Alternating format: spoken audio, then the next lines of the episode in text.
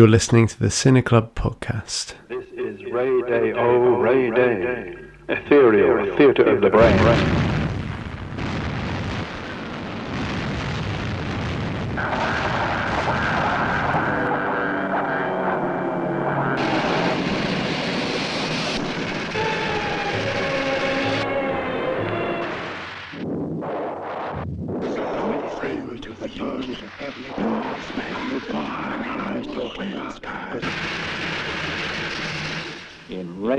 Ray Day film, in Ray Day film.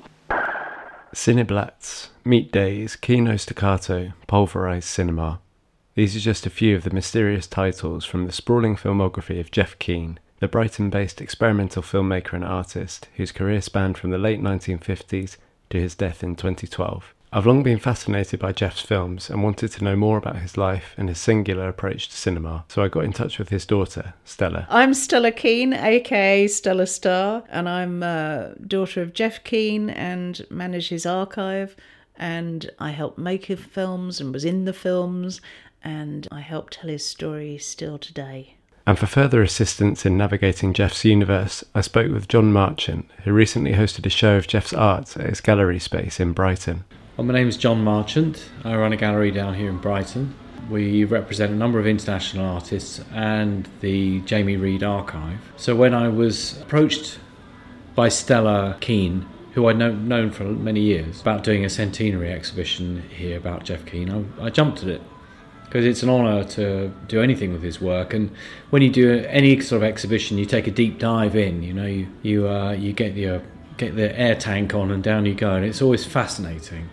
And it's been particularly exciting getting to know Jeff Keen's work as well as this. Quick disclaimer here John's Gallery is in the centre of Brighton in a popular spot for buskers, and a guy across the street was really going to town playing one long, shrill slide guitar solo for the entire time we were speaking, which, as you'll hear, is audible in the recording. I started my conversations with John and Stella by asking them a bit of a cruel question. How would they describe Jeff Keen's films to someone who'd never seen them? How would you describe his films to someone who'd never seen them? Fast paced blitzkrieg of imagery, character, colour, sound. Yeah, like nothing else, actually. Yeah, it's an exploding image in front of you. You have to go in with an open mind for a start. They're very fast, but as he said, still serious. So what you tend to get is people coming to his films for the first time are just so blasted by the the speed of the films and the sheer volume of ideas and the density of what's going on. And that often they can come across as being quite aggressive because they often have quite noisy soundtracks or you know there's a real play of violent and sexualized imagery in them as well, which is quite difficult for people to immediately get their heads around. But actually, if you start to break it down and look at them again and again, you'll see certain themes coming back and forth all the time. And what he's doing is he's using popular, populist pop art imagery to tell a particular story, and that story is invariably about the need to get back to a simpler way of life and getting back to nature with a lot of his films, he's kind of acknowledging the urban landscape. He's acknowledging the tragic inevitability of war in life. So it's very multifaceted his his ideas. And that comes through in the films because you've got this blasting of, of all these fast things. And a lot of the time it's because he had so many ideas and so many things he wanted to say that he almost he had to do it in this blasting way to try and fit in as much that he wanted to say as possible into the films that he made. And invariably the films are quite short but they have so much in them. I mean i'm i'm still looking at them now and i was helping make them and i'm still finding new stuff to um, think about and read in them. Part of the reason this question is unfair is that it implies Jeff's films are just one thing, which they aren't. There are short, whiplash inducing works incorporating stop motion and hand drawn animation with elements of collage, drawing imagery from pop culture, especially American comic books and pulpy detective novels. Some of the films play more like home movies featuring friends and family, with reels of film run through the camera at least twice to create multiple exposures. Some could be described as non narrative, others combine fragments of B movie inspired storylines to create something like Jeff's take on an old fashioned serial. Much of the work plays with the tactility of celluloid, with Jeff bleaching, scratching, or punching holes in the film stock, though later in his career would also experiment with video and computer generated animation. One thing all Jeff's films do have in common is that they feel like a particularly close insight into his mind, the iconography and themes that obsessed him. So, to explore Jeff the filmmaker, let's first think about Jeff the man. What formative experiences might have shaped his work? I mean, there's that whole business of him going into the army at such an early age, and that was such a transformative period in his life because he was only 18 when he was called up. And that was a real shock to the system, I think, because he'd, he'd been brought up in a really quiet rural backwater, as it were, in Wiltshire, a small village in Wiltshire. And I had that quite safe upbringing with, you know, a really solid family background and all this kind of stuff. And to be thrown into that whole war zone at that age was a really traumatic and formative experience, really. So that I think changed a lot of things for him and, and made him grow up quite quickly and learn a lot about life. He was stationed in various areas of the UK working on these special ops experimental stuff. Because of his amazing intelligence, he was tended to be put into special ops experimental work where they were working on tank engines and new developments for floating tanks that were in D Day and all that kind of stuff. So he kind of avoided combat that way, at least, thank God he learnt a lot from that, I think, and it was also something that changed his whole attitude to things. And when he was on leave, he was going to London and seeing exhibitions a lot because he was already really interested in art and was already experimenting with paintings and stuff a lot before he went into the army, even. But then he was really getting into art while he was in the army and doing lots of sketching and painting and seeing these exhibitions, but also experiencing London through the Blitz and, you know, the war torn zone that it was then. And so all of these things kind of informed what happened next, really, after he came out of the army he was kind of at a bit of a loose end really when he was demobbed and um, moved to London and went to Chelsea Art School to study art. But he was doing more commercial art and he wasn't really getting enough out of that, so he kind of drifted away from that. And it's this idea that a lot of people from that generation who had been through that whole process of the World War II and coming out of the army were lost souls really after that and trying to find their way. And then he drifted down to Brighton, and that's how he ended up staying in Brighton and starting a whole new way of working really and thinking.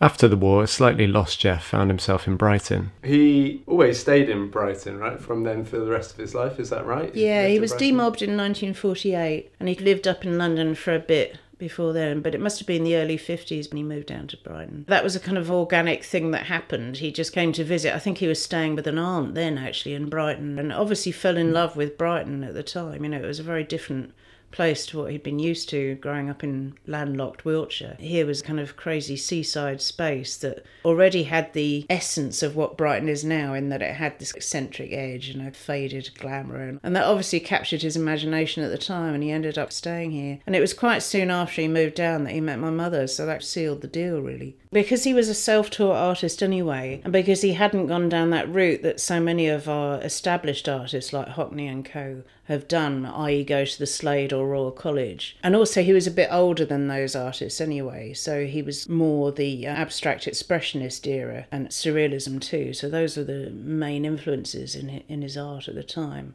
pre pop art, really. So he didn't get involved in that whole scene that so many artists seem to have been in London, where they'd gone to those art colleges and then become part of the establishment quite quickly because they'd been on the scene at the right time. And also, he never really wanted to be part of the art establishment in that way. He was always essentially an anarchist right from the start, you know, his spirit was. It was in Brighton as Jeff worked a series of jobs as a gardener and for the council's parks department that he started to experiment with film. He'd always had a passion for film, but hadn't really started experimenting with it until the mid 50s when he just happened to meet this guy, Ray Barker, who was um, on his kind of gardening route, and they just made friends and um, both shared a passion for film. And they just started playing around and experimenting. My dad was borrowing a camera off of him. And I think my dad just got the bug, really. I think because he was frustrated with painting. He loved painting and did lots of painting throughout his life. I think he was frustrated with the canvas as being a, too limiting, basically. He wanted to do things that went outside the limited space of a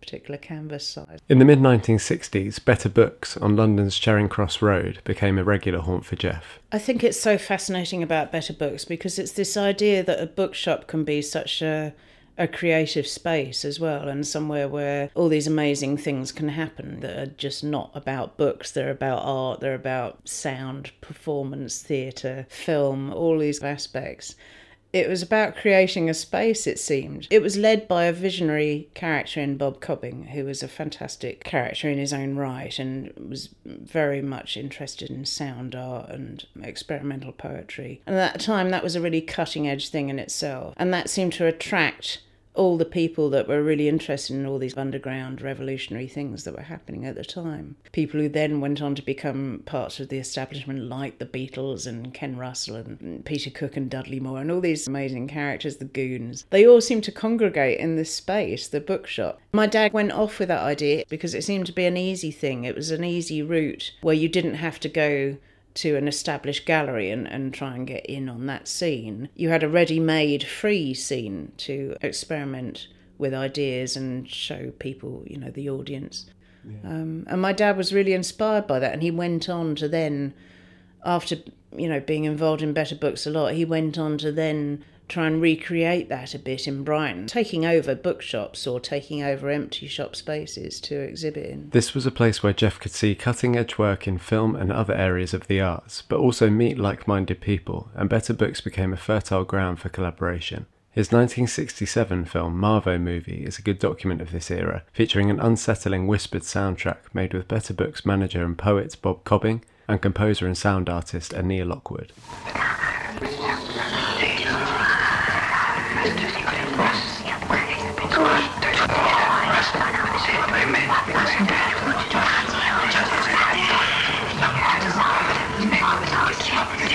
Sound is very important to a lot of Jeff's work.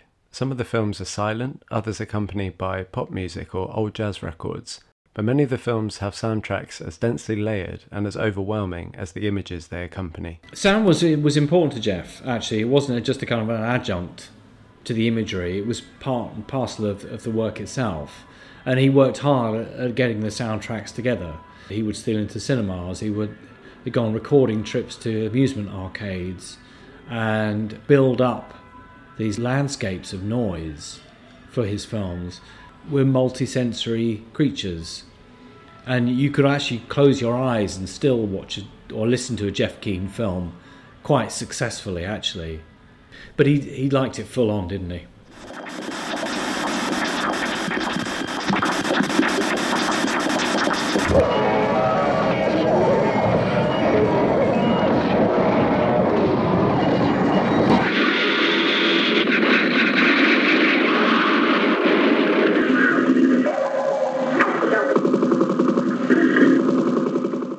Film screenings at Better Books eventually gave birth to the London Filmmakers Co op, which was established in 1966. Initially a not for profit distribution enterprise, it grew to incorporate a film workshop and cinema space. Whilst there was certainly no such thing as a limited house style at the co op, I have always wondered how Jeff's maximalist bombardment of imagery fit in there. If his desire was to make explosive, boundaryless films, did this put him at odds with co op filmmakers like Malcolm Le Grice and Peter Gidal, who made fascinating and beautiful but very disciplined conceptual work. Yes, he was one of the founding members of that. You know, when it started, the London Filmmakers Co-op, it was a, a, really amazing experimental space. It's very much to do with the timing, actually, because of course, come 1970, that's when the real structuralist and conceptual stuff set in, and that's when people were really working on much more pared down and um, very serious avant-garde canon, very much coming from the academic point of view. So quite quickly my dad's stuff didn't really sit in with that kind of scene. He never really was accepted in the same way that he had been earlier with the experimental stuff at Better Books. It was just a change in politics and, you know, the vision of things. And I think people were trying something different with film in the 70s. It was a lot to do with politics, and my dad's stuff was never really involved in that kind of political thing. I mean, he continued to to exhibit there and, and show a lot of his films and did performances, a lot of expanded cinema performances, but he felt a bit kind of marginalised, I think. Well, Jeff, I think, was a very serious artist, actually. Despite being playful in his output and his method, his intention was very serious. And I think that's where he connected with a lot of those people. And I think that that's partly what gives us a sense of him as an outlier down here in Brighton. Because he stayed here. He didn't move to back, back to London, didn't live in Los Angeles or San Francisco. You know, if he'd been in San Francisco, he would have been part of a whole kind of City Lights crowd as well, because of course he was a writer and a poet as well. And we'd be seeing him in a different light today. I think his geographical location has impacted quite a lot on his relationships with the history of the 20th century avant garde.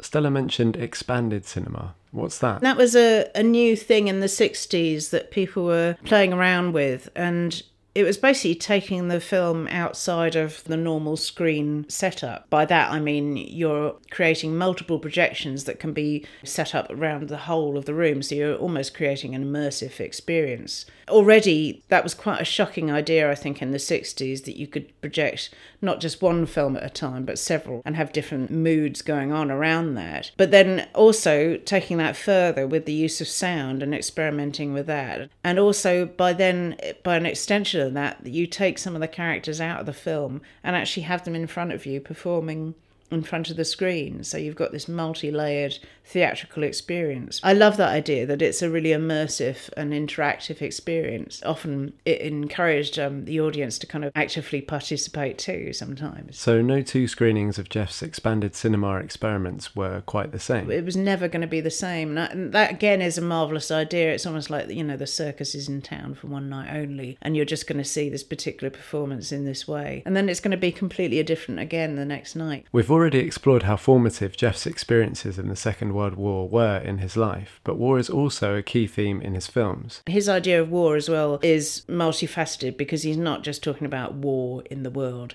He's talking about the war that, for instance, an artist feels when he feels like he's trying to express himself and is frustrated constantly by lack of funds or, you know, lack of ability to be able to exhibit in the way they want to or whatever they want to do. All the frustrations that a creative person experiences in life. One recurring phrase in Jeff's filmography is art war. Between 1990 and 1995, he made a series of works, first on Super 8 and later on video, under this title. Is this conflict in the life of a struggling artist what he was referring to here? Yeah, and, and also, you know, he came up with these other terms like prisoner of art, and by that he meant that he didn't have a choice, he had to be an artist. You know, it's not as if he could stop doing it and do something else. So, in that sense, he is a prisoner of his own art, and so art war is the same thing. It's the, the constant struggle to get your voice heard. So, there's that kind of war, and there's the inner war as well that he's talking about, which is very much to do with the struggle one has day to day with life and how one navigates through life, whether it's emotional stuff or, you know, other difficult stuff. There is also more overt war imagery in Jeff's films. So we get explosions, we get guns, or plastic guns, of course, sound as well, the sound of explosions, which he would kind of creep into cinemas and record surreptitiously.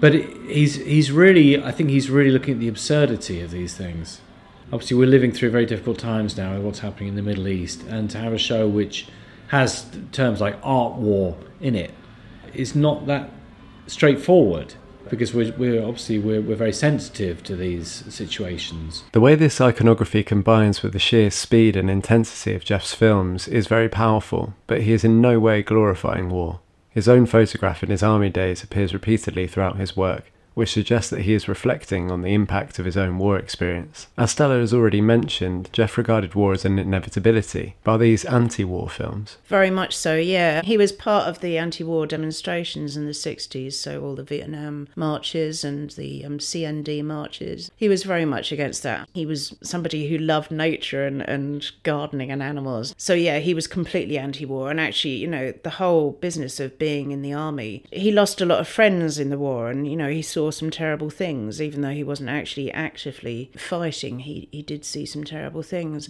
And that all left a, a really deep impact. But Jeff was definitely a confirmed pacifist. He had been involved with the intelligence corps, and although he didn't see service on the front or anything like that, thankfully, he was involved with trying to create more effective tank machinery and so so forth. So he was involved, necessarily involved, not out of choice, in producing more a, a more efficient war machine. I can only surmise, because I never spoke to him about it, but I can only surmise that was deeply affecting to him to have had to have been co opted to do that, that's going to affect anyone's psyche.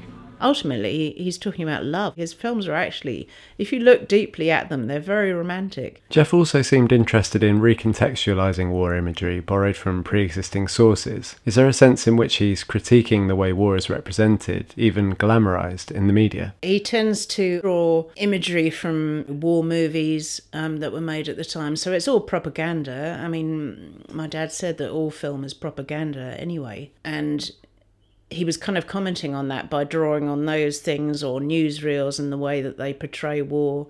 Um, the comic books, you know, the American comics, how they portrayed war. It's it's a particular line and, and way that they approached all that that is not necessarily correct. And he was kind of commenting on that by by using that imagery, much in the way that the pop artists were using a lot of that kind of popular imagery. The images and sound from war films that Jeff incorporated into his work also points to another obsession of his the movies. I get the impression Jeff's love for cinema was immense and knew no boundaries of genre or taste. There were a lot of really great cinemas in Brighton actually in the 50s onwards. Sadly, no longer with us, most of them.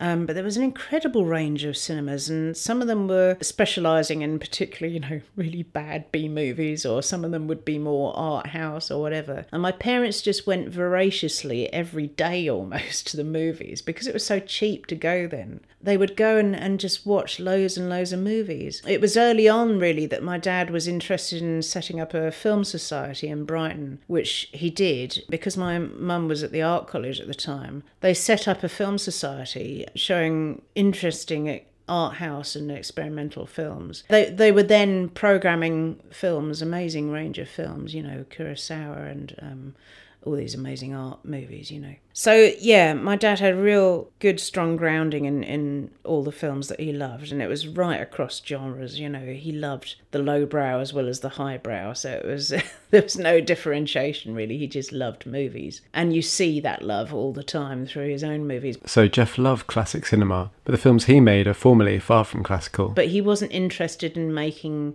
a narrative film himself he just he didn't have the time i don't think to spend trying to make a narrative movie. He had too many ideas. He needed to just get a whole load of ideas down as quickly as possible. The hollywood influence is particularly evident in my personal favourite of jeff's films white dust made between 1970 and 1972 on 16mm white dust reflects jeff's tendency to cram in as many ideas as he could into each film sacrificing any sense of a consistent plot Instead, he runs the gauntlet through seemingly every major genre of the classical Hollywood era science fiction, film noir, gothic horror, swashbucklers, you name it, all accompanied by music that recalls B movies from the 40s or 50s. Like Andy Warhol or John Waters, Jeff drew on a repertory of stars for his films, friends and family performing a number of recurring roles, many of them seemingly inspired by comics, B movies, and Hollywood serials.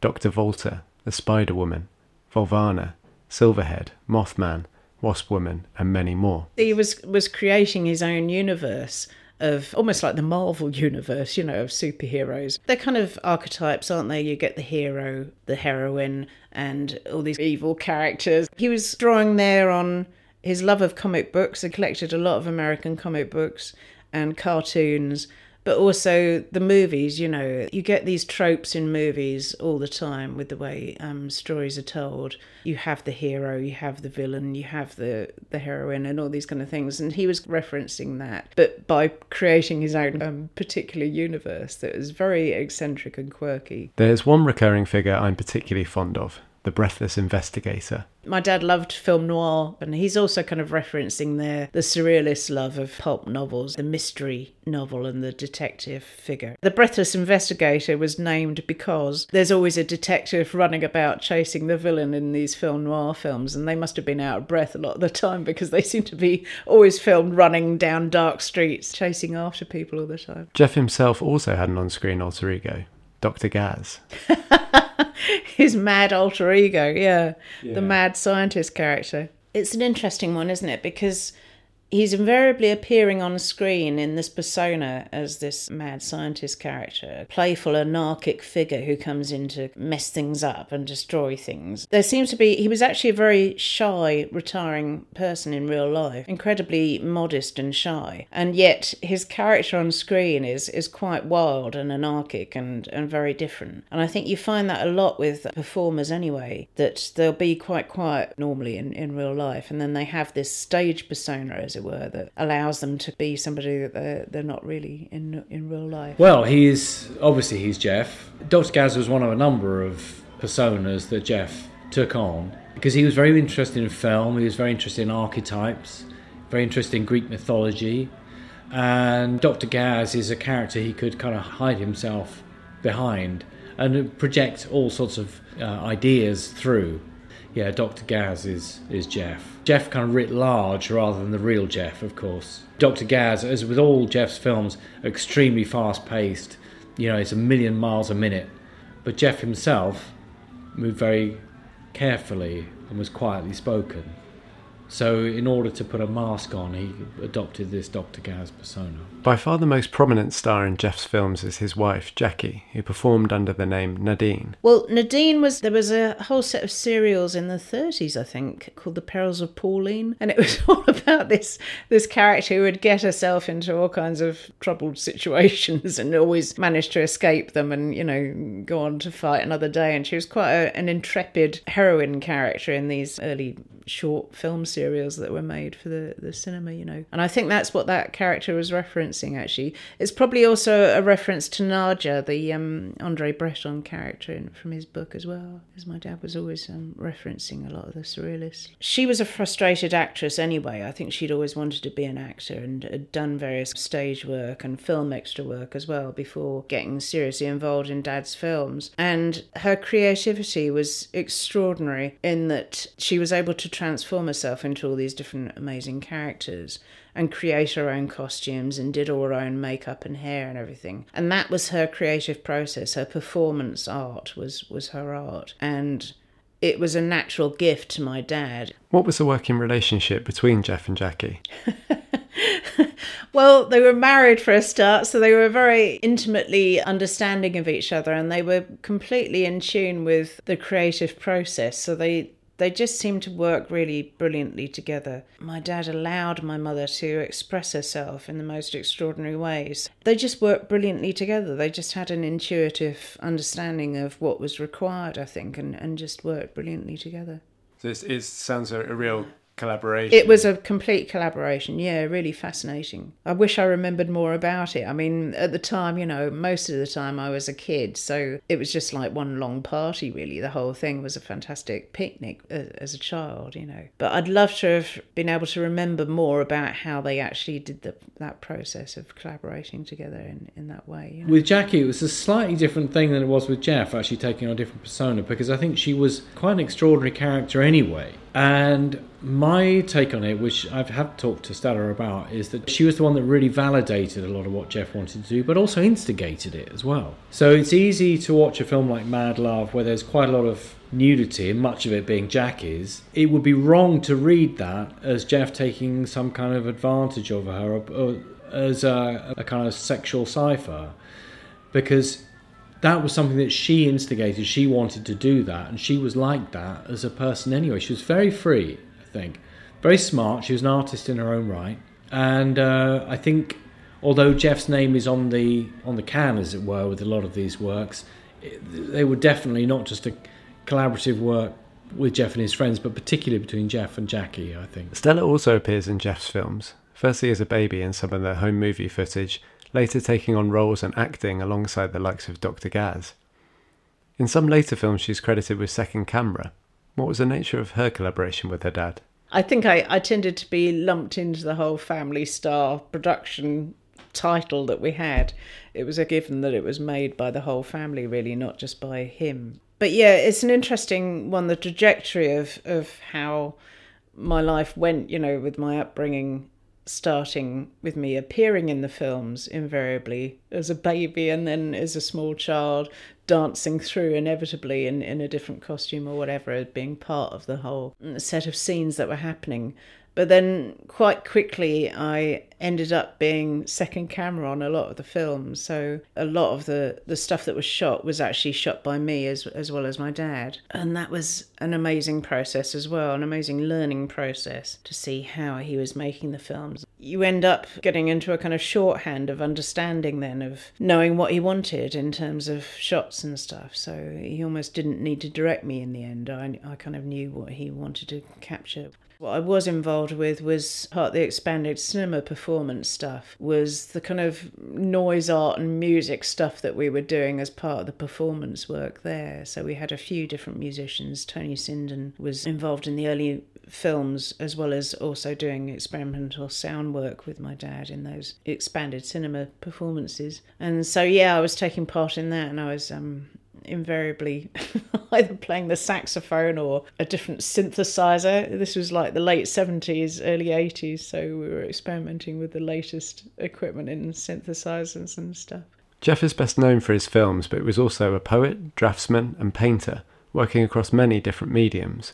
The recent show at the John Marchant Gallery demonstrates the variety of Jeff's output. Well, we, in the exhibition here, as you say, we have beautiful watercolour works, that actually also a number of them feature some of these same characters like Mothman and Dirt Dog and so on, but they're artworks in themselves rather than being things that were made specifically to be frames in films. Jeff was also very interested in assemblage and he he made a lot a lot of pieces in boxes and other standalone sculptural pieces, a lot of very meticulously made paintings. Yeah, we have a, an example of a notebook downstairs which is an artwork in itself. It's it's been split up into into pages, so you can see each page of the notebook rather than usually in an exhibition you can only see what's open. But this particular one, Stella had approved for it, the, the notebook to be taken apart. And in that, rather than a narrative working through the the sequence of pages, there are actually all different vignettes in each different page. He was a very accomplished drawer and he knew exactly where that line was going to go before he made it. One thing we did want to put in this show, but we just couldn't because there wasn't enough space, were a number of Jeff's cardboard pieces. He, he made quite a lot of sculptural pieces, which again were sometimes they did feature in films, but they weren't too made for film. They were sculptural pieces in themselves. I do think, however, that there is a kind of totality to everything that Jeff did. So there's an information flow going back and forth between the different media. So sound work which he made was obviously very important to the film. Some of the standalone pieces that he made did end up uh, as frames in the film. So it was all game, I think. Yeah, it was all ready material. He was really working across quite a few mediums actually. So he did obviously a lot of painting. He did filled sketchbooks every every morning. He would sit down and do um, sketching in his sketchbooks without fail every day. Um, so there's a lot of sketchbooks, and he really loved um, using watercolor for that as well. So he did a lot of watercolor work. Um, but then he did a lot of um, larger paintings. So there's works in acrylic and oils more classic, I guess, um, as a genre.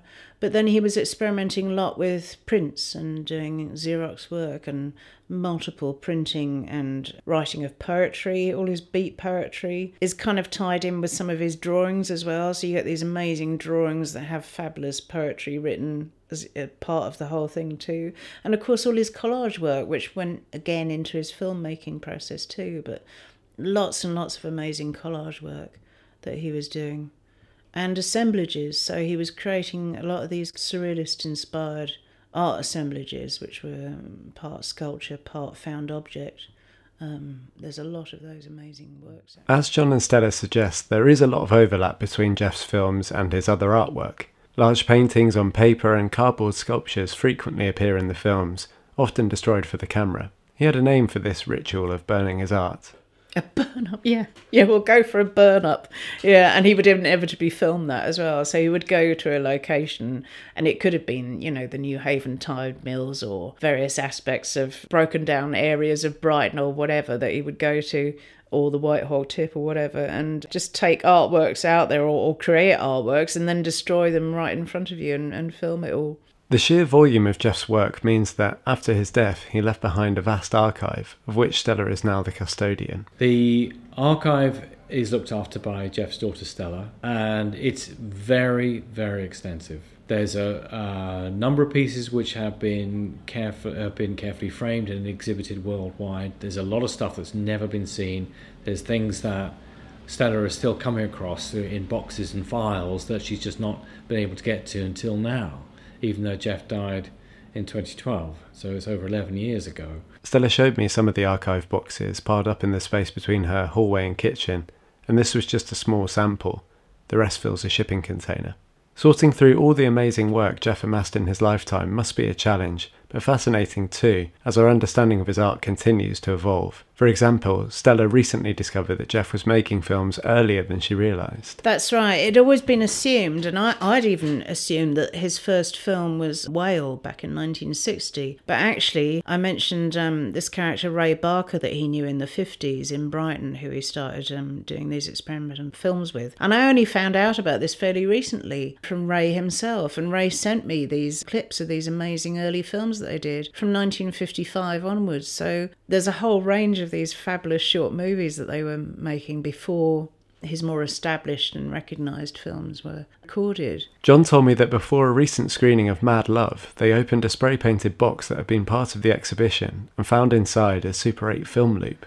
yes. Well, that's actually a classic of his expanded cinema stuff. What he was doing with that was he'd have, for instance, a 16mm projector showing one main movie. Then he'd have, say, a couple of other Super 8 projectors showing other movies at the same time, which were Super 8 films with the 16mm. And then he would also have created these film loop, which would be set up on other Super 8 projectors so they would just be going through the projector endlessly while the rest of the film is happening. And we found one of these film loops of his in one of the Super 8 projectors that was in one of the boxes in the exhibition. Just randomly, it was still there after all these years. Then became part of that night yes. screening, right? Yes, it did. That screening was part of Brighton's Cinecity Festival last November, and the programme featured several events in Jeff's honour. He was born in 1923, so last year marked his centenary. Hence the name of the exhibition at John's Gallery, 100 Years of Dr. Gaz. I asked him how he went about making selections from Jeff's vast archive. Curating an exhibition is a curious thing to do. You have to take leaps of faith, you have to trust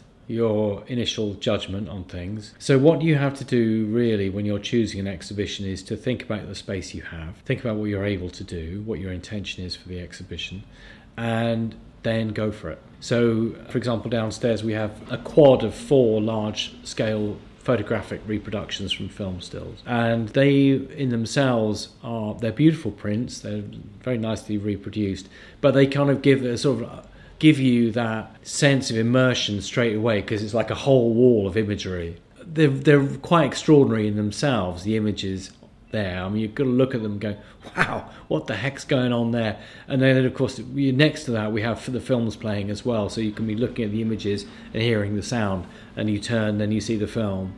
We've got some pacing there of some black and white images of, Jack, of Jackie, uh, small uh, vintage prints. Stella has helped curate many exhibitions of Jeff's work over the years, including what was, if memory serves, my first introduction to his films. Shoot the Works, a retrospective held at Brighton Museum and Art Gallery in 2013. That was probably one of the most challenging exhibitions to try and do because it was a retrospective. We wanted to, we actually worked on it for a year at least, and it was really intense because it was all the stuff we had to not include in the exhibition that was that was really difficult to choose from. We were trying to create over three rooms a whole lifetime of extraordinary work. Hugely challenging to put on actually and, and present in the right way. Another I didn't go to, although I wish I had, was Gaz Apocalypse, Return to the Golden Age and the Tate Modern Tanks, a 360 degree film installation accompanied by a live performance. Again, actually trying to encompass all his film work into one room um, which was a huge challenge, as you can imagine. And the way we devised it was to create a 360 degree screen where we had the multiple projections throughout his lifetime, really, of his work around the room. So it was a really immersive experience again. And we were really privileged to be able to recreate one of his expanded cinema type performances in that space as well. Most people who love Jeff's work will tell you he's underappreciated. I asked both Stella and John why this might be and what his legacy is. He was the first graffiti artist in this country. That alone is, is an amazing thing in the 60s that he was doing that, let alone all the rest of the amazing genres of work that his, his work encompasses. And it goes right through from, you know, the 20th century into the 21st. He was working all that time and it's it's an amazing body of work that has always kind of sat slightly outside of the the given art movement, so it doesn't quite sit within the pop art movement because he was a bit older than the, the most of the pop artists, and he's also a surrealist artist, but he's kind of later than most of the surrealists, so he kind of sits in between quite a few genres, and that needs putting into context, I think. He's underrepresented, that's for sure, but I think Jeff is of a key part in the, the history of experimental film in this in this country, which is very important in our history of contemporary art. It's very undersung, I'd say, but I think it's not just the film. It's as I said, mentioned this term before, the totality of his work, which I think is is so tremendous. In doing a, an exhibition like this, of course, we we're talking to institutions, not just in the UK but in America and so on as well, and and introducing Jeff to people that didn't maybe didn't know it, like Yale, the Yale Centre for British Art. Director there had never actually heard of Jeff Keen, which is kind of surprising considering how much fantastic work there is. I think he's probably one of those things that in time, more people, probably abroad, I have to say, will pick up on Jeff. Because if, as it has been said a number of times before, if Jeff had been working on the West Coast, for example, then Jonas Mekas at Film Anthology would have been all over it years ago. And Jeff's status would be very different internationally. But he was down here in Brighton, and uh, we don't have the funding in this country really to research and develop archives. I think we probably have to reach out elsewhere to really get Jeff's due. And I think the fact that he was resolutely himself always and never bowed down to given mores or whatever or, or ideas of how one should be as an artist. He just carried on regardless and did it all on a budget of zero. I mean, it was just incredible. I think those are really important things to remember actually. To give yourself time to play with things, play with ideas, and let things happen as they happen, and to not worry too much about what people are going to think about it.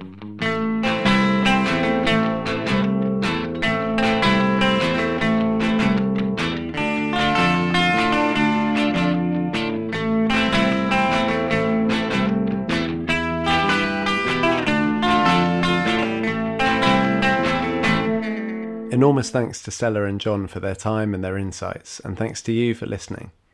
If you like this episode, you might also enjoy episode 1 on the early Hove filmmaker G.A. Smith. Interestingly, Stella told me that Jeff was a fan of Smith's work. He lived just around the corner from St. Ann's Well Gardens and loved the idea that he was so close to this sacred site in the history of cinema. When I spoke to Frank Gray for the G.A. Smith episode, we talked about Jeff Keen before we recorded, and uh, Frank pointed out that there were some interesting parallels. The films that they made were very different, but they both had a very pragmatic sense of working with what they had. For example, they both made films featuring their wife and children in key roles, and Jeff might not have had the luxury of the vast private space that Smith had in St. Ann's, but watching his films, there is a sense in which the city of Brighton became his personal studio. The parks, the beach, and his beloved Whitehawk tip all fulfilled a similar function. Plus, they both share the honour of having a Brighton and Hove bus named after them. If you'd like to get in touch with me, you can find me on Instagram at cineclubblog, on Twitter or X at cineclubblog, or on Substack at cineclub.substack.com. You can email at thecineclub at gmail.com. On the Substack, you'll find show notes including some links to some of Jeff's films. It's also my blog where you can find my writing on various film related topics. You've been listening to the Cine Club podcast. I'm Joe Tyndall. Thanks again and goodbye.